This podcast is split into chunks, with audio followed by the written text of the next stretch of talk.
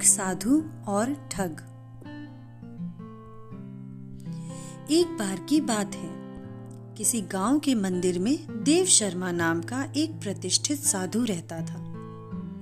गाँव में सभी उसका सम्मान करते थे। उसे अपने भक्तों से दान में तरह तरह के वस्त्र, उपहार, खाद्य सामग्री और पैसे मिलते थे। उन वस्त्रों को बेचकर साधु ने काफ़ी धन जमा कर लिया था। साधु कभी किसी पर विश्वास नहीं करता था और हमेशा अपने धन की सुरक्षा के लिए चिंतित रहता था। वह अपने धन को एक पोटली में रखता था और उसे हमेशा अपने साथ लेकर ही चलता था।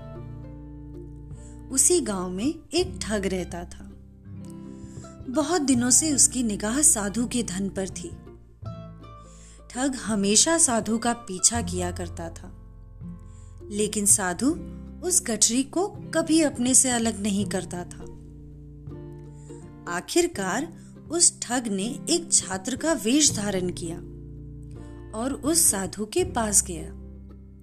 उसने साधु से मिन्नत की कि वह उसे अपना शिष्य बना ले, क्योंकि वह ज्ञान प्राप्त करना चाहता था। साधु तैयार हो गया। और इस तरह से वह ठग साधु के साथ ही मंदिर में रहने लगा।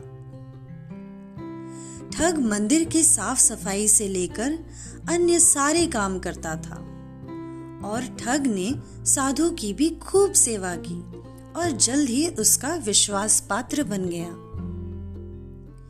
एक दिन साधु को पास के गाँव में एक अनुष्ठान के लिए आमंत्रित किया गया। साधु ने वह आमंत्रण स्वीकार किया और निश्चित दिन साधु अपने शिष्य के साथ अनुष्ठान में भाग लेने के लिए निकल पड़ा। रास्ते में एक नदी पड़ी और साधु ने स्नान करने की इच्छा व्यक्त की।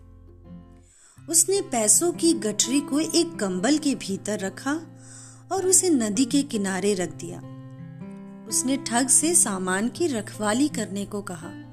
और खुद नहाने चला गया। ठग को तो कब से इसी पल का इंतज़ार था। जैसे ही साधु नदी में डुबकी लगाने गया, वह रुपयों की गठरी लेकर चंपत हो गया। इस कहानी से क्या सीखे इस कहानी से हमें ये शिक्षा मिलती है कि सिर्फ़ किसी अजनबी की चिकनी चुपड़ी बातों में आकर ही उस पर विश्वास नहीं कर लेना चाहिए। मुँह में राम, बगल में छुरी रखने वाले लोगों की इस दुनिया में कोई कमी नहीं है। इनसे हमेशा बच के रहें। धन्यवाद।